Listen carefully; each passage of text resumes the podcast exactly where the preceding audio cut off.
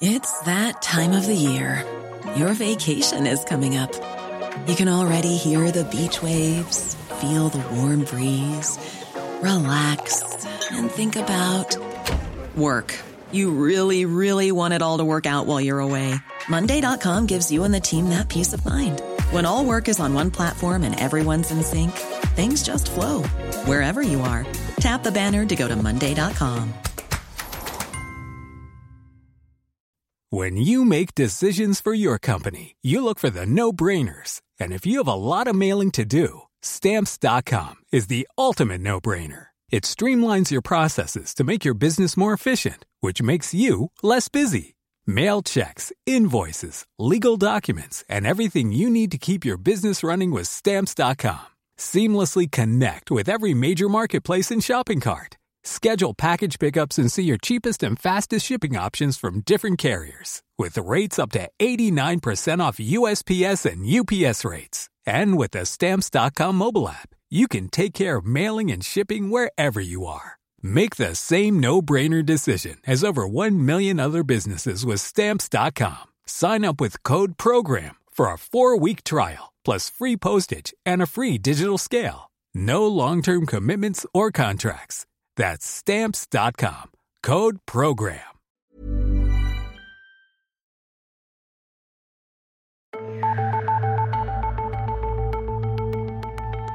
It could be a bog standard exchange on any dating app. A somewhat randy man asking a somewhat reluctant woman to meet up. You're not going to live with the Ukrainians. You need to be taken to Moscow ASAP. I don't like to wait too long for sex. But how do you start a relationship with a decent and faithful woman if you don't wait for her to be ready for the next step? Let's talk it out, frankly. Okay, let's talk. I am interested. I want to talk. Are you ready for a relationship? Yes, but I don't want to rush.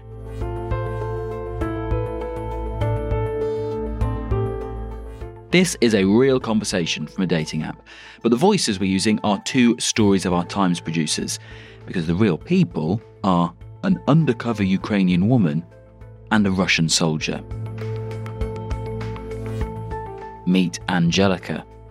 I communicate with Russian soldiers and try to get to know some information that might be interesting and useful for Ukrainian intelligence. In an undisclosed location in Ukraine, women like her are firing up their dating apps and chat lines daily because it's their mission. Flirt with enough lonely Russian soldiers, and in between all the ham fisted sexting, they could get some useful intelligence. You know, even if you just ask, a, uh, "How was your day?" to a guy in the trenches, you're probably going to get quite a lot of information about what they've been doing. So, who are these women? How are the security services using the information they're gathering? And how do they deal with the, how should we put it, overly amorous suitors? We've got a rare insider's account. You're listening to Stories of Our Times from the Times and the Sunday Times. I'm Luke Jones. Today, the Ukrainian honey trappers ensnaring Putin's lonely soldiers.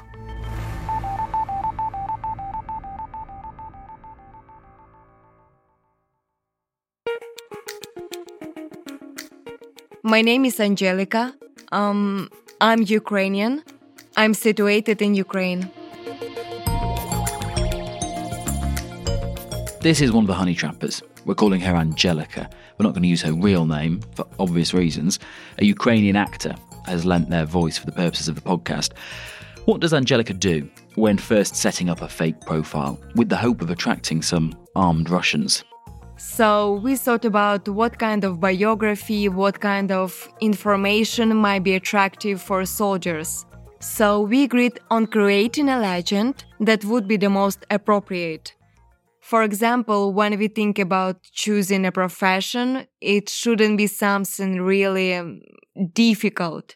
It seems to me that a typical Russian soldier would be attracted to a woman who has a PhD in biophysics Um, so, yes, I don't want to sound rude, but we try to find some professions like barista or waitress or hairdresser or something like this. Also, girls should be attractive, but they should look attainable. So when we talk about the most popular fake account that we used, it wasn't the most beautiful girls. It was the girls who, in my humble opinion, are not so outstandingly beautiful. And when you have an account that seems to be doing really well, do you try and use that same account again and again for lots of different men? Actually, I have been using one account for maybe about a year.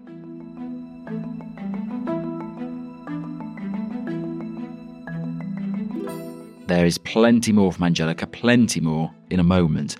But let's hear first from the journalist behind this story, our former Kiev correspondent.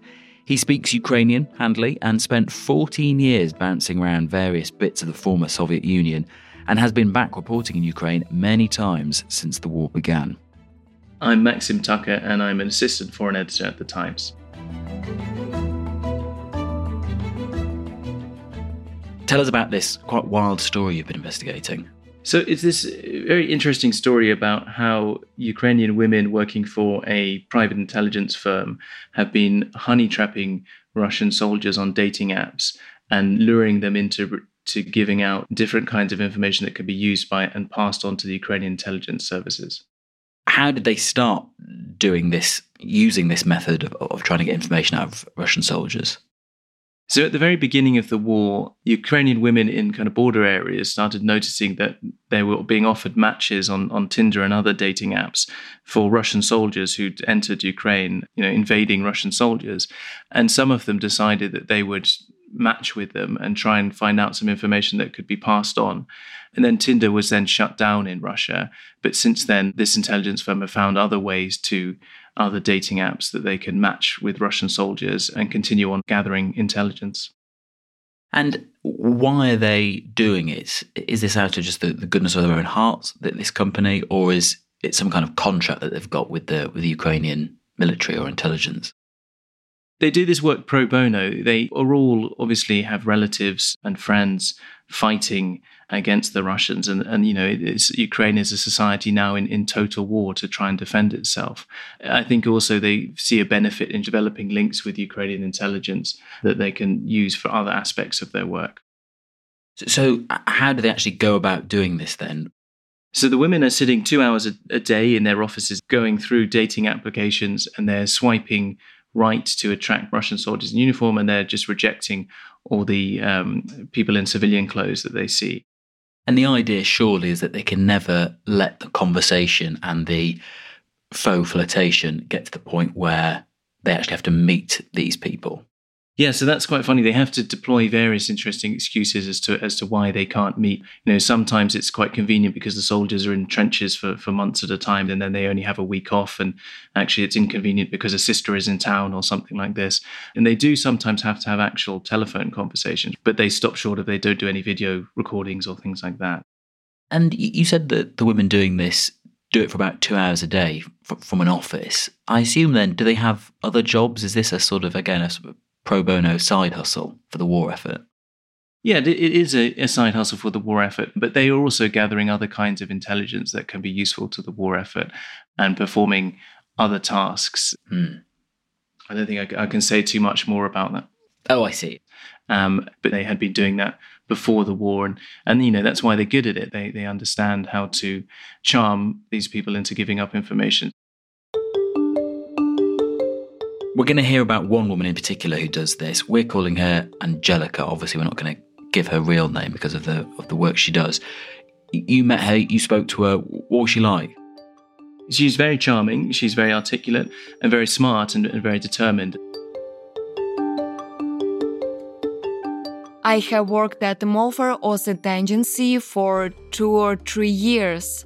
I started working for Molfar before the war impressive considering that you know her brother has been killed in the early days of the war and her her father is still fighting. Um, it must be incredibly difficult, I thought, for for her to be talking to these Russian soldiers when she knows that they are trying to kill her friends and family.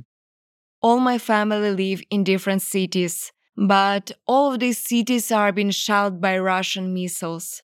Actually, I'm used to calling my mom, and it has become quite trivial for her to say that we've heard several terrible explosions.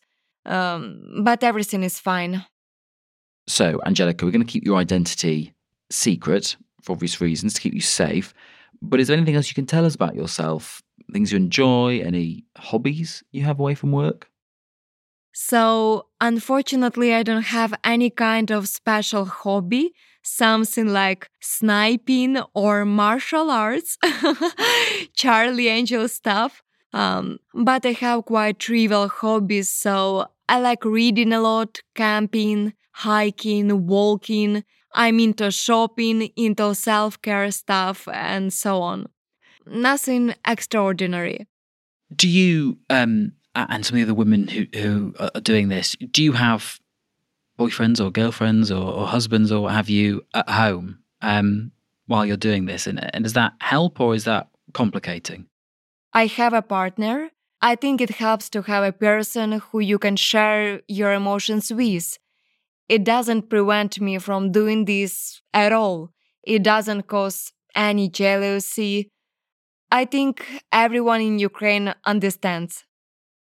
So, part of your job is now to communicate with Russian soldiers using this fake profile on a dating app. Did you have experience of dating apps before the war? Had you had you ever, used them in real life? You know, it seems to me that uh, almost every woman has experience of communicating with men or women on dating apps. So it wasn't something new to me.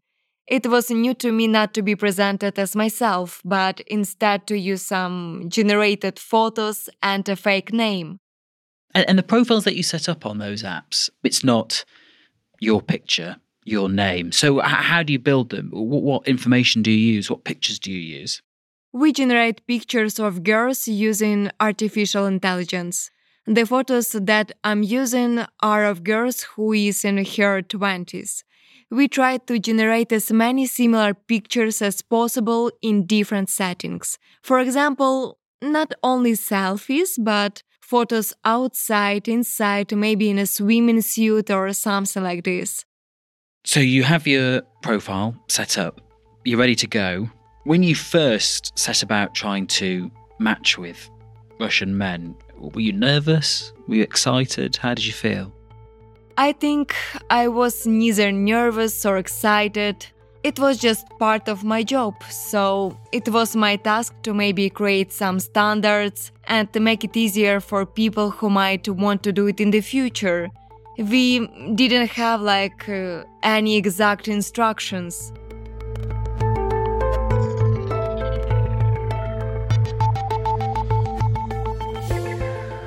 Coming up her profile is set up, so how does Angelica go about matching with Russian soldiers, flirting with them, and pumping them for information? And how does the Ukrainian intelligence service use the information she gets? That's in a moment.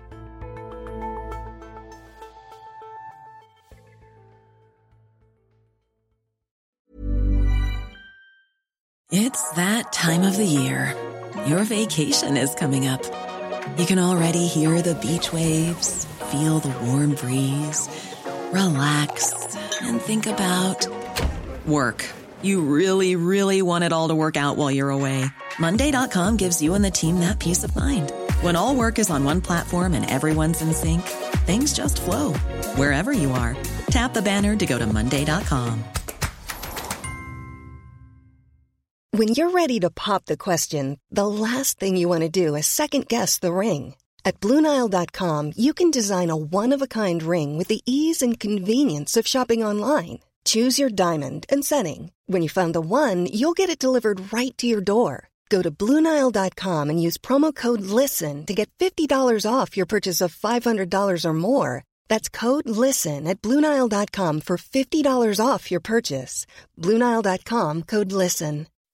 When you make decisions for your company, you look for the no brainers. If you have a lot of mailing to do, stamps.com is the ultimate no brainer. Use the stamps.com mobile app to mail everything you need to keep your business running with up to 89% off USPS and UPS. Make the same no-brainer decision as over 1 million other businesses with stamps.com. Use code program for a special offer. That's stamps.com, code program.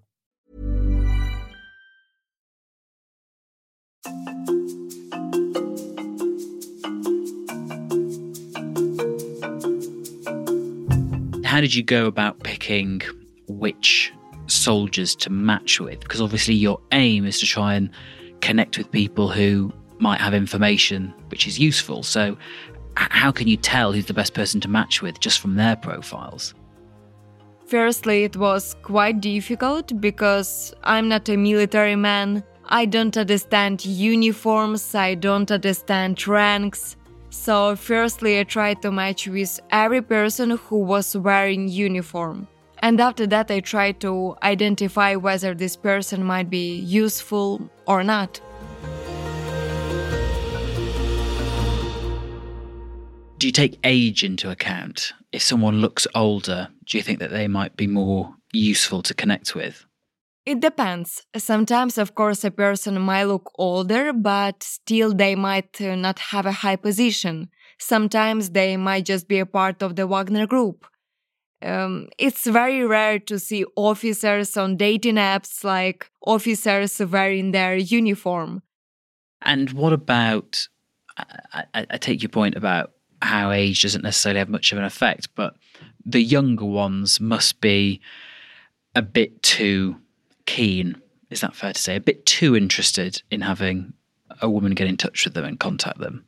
I'm sorry, can you say that again? Yeah, I don't know how I'm I trying to phrase this. Um, are the are the young ones a bit too a bit too amorous?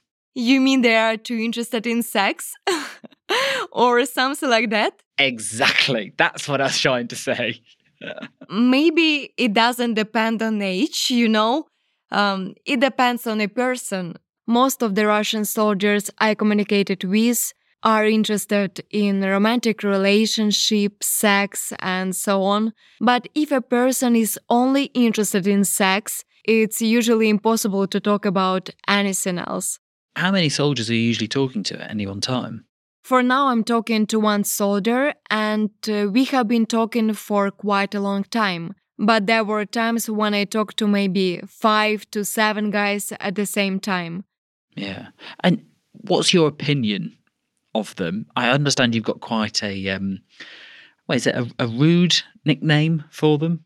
Yes, we called some orcs.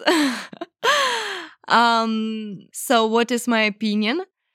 I think they are really intellectually deprived. They are over self confident.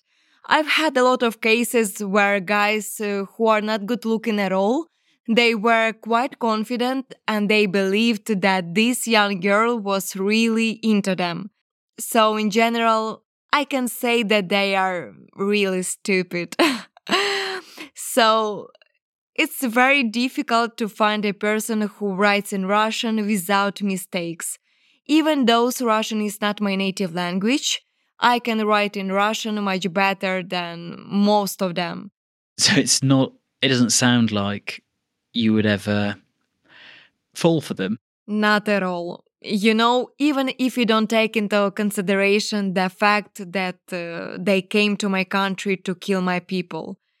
Usually, I can compare the process of communicating with them with um, babysitting. So, if you ever had maybe younger siblings, you know how irritating it sometimes might be to take care of them, to communicate with them, to take them everywhere you go.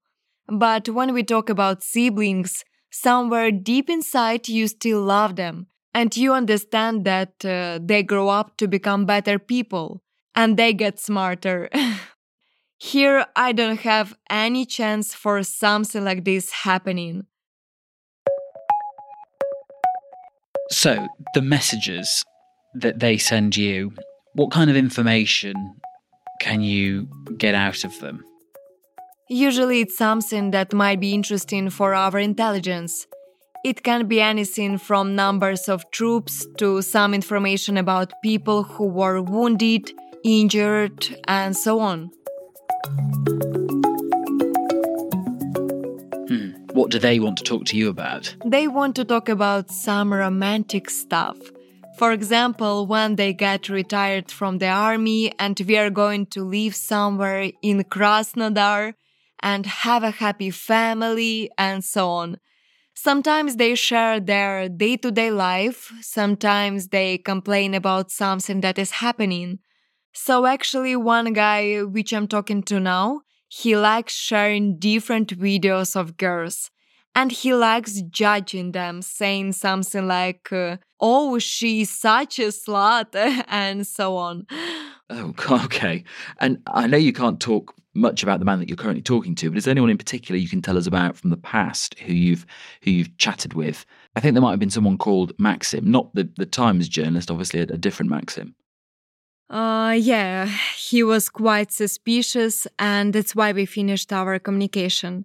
But he was quite useful because he worked as an instructor for people who are doing this uh, compulsory military service who were freshly mobilized. And he informed us about some of the processes and so on. Angelica did tell us a bit more about this.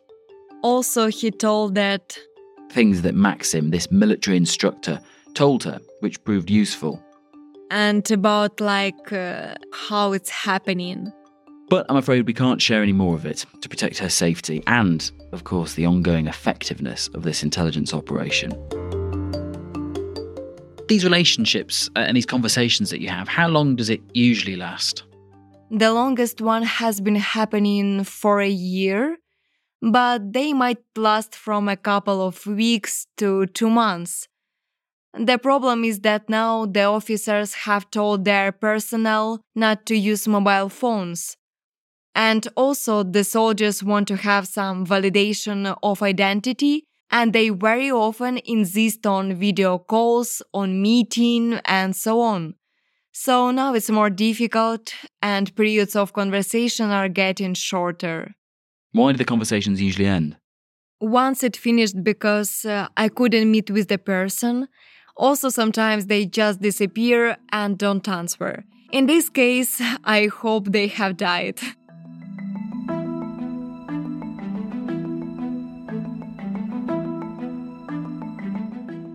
In some cases, Angelica's wish might just be coming true.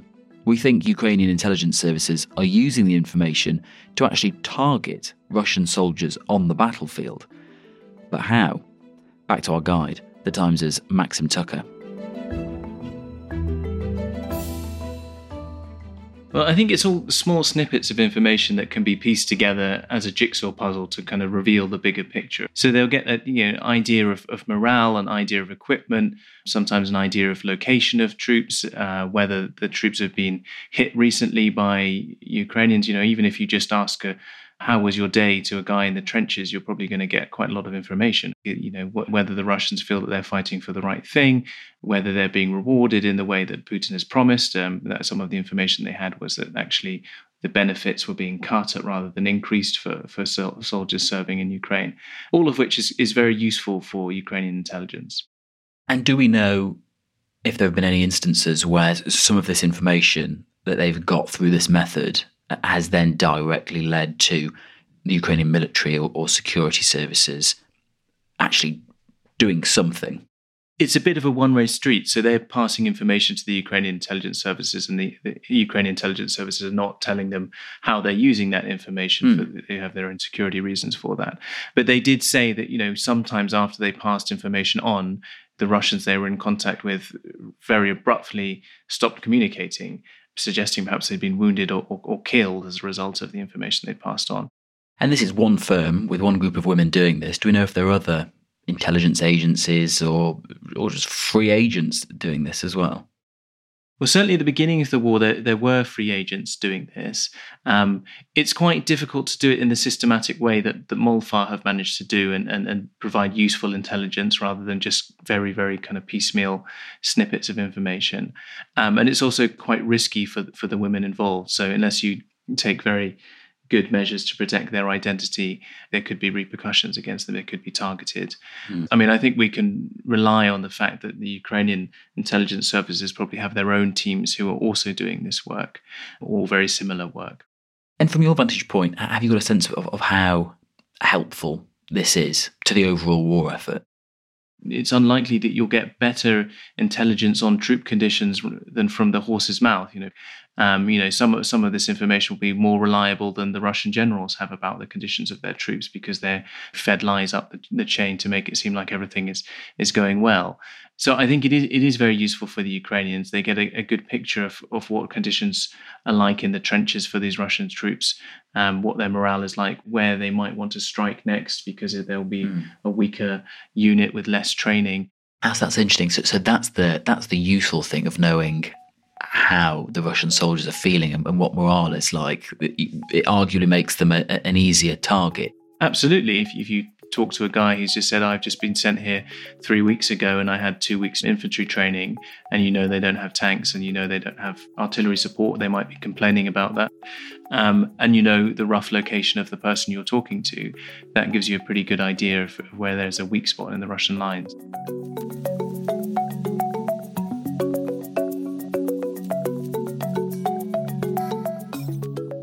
So, Angelica, do you ever think about what you might do if you actually met one of these soldiers that you have been chatting to? I would like to say something like, I would shoot him, but I have never even held a gun in my hands. So maybe in some parallel universe, I would do something like this. But on another hand, it seems to me too light punishment. Whenever we hear President Putin speaking, he always talks about how brilliant Russians are, how amazing Russian men are, how the, the armed forces are the greatest in the world. If you could speak to him, what would you tell him? I hope that someday it will be possible not only for me but for a lot of Ukrainians to meet Putin at Independence Square in Kiev without any security, without any troops to protect him. I just want him to pay for the death, for the destruction he caused. It's not only my right to have revenge, but it's the right of all Ukrainian people, of everyone who has lost somebody in this useless, this outrageous war.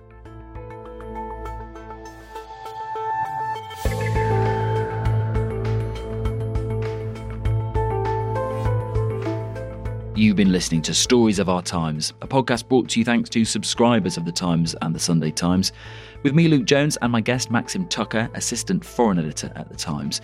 You can find all of Maxim's work at thetimes.co.uk or by picking up a print copy of the paper. The producer was Olivia Case, the executive producers are Kate Ford and James Shield, and sound design was by David Crackles. If you have a story that you think we should be covering, maybe you've got an idea for a future episode, uh, maybe you've just got thoughts on what you've heard, let us know anytime. You can email us stories of our times at thetimes.co.uk. Goodbye.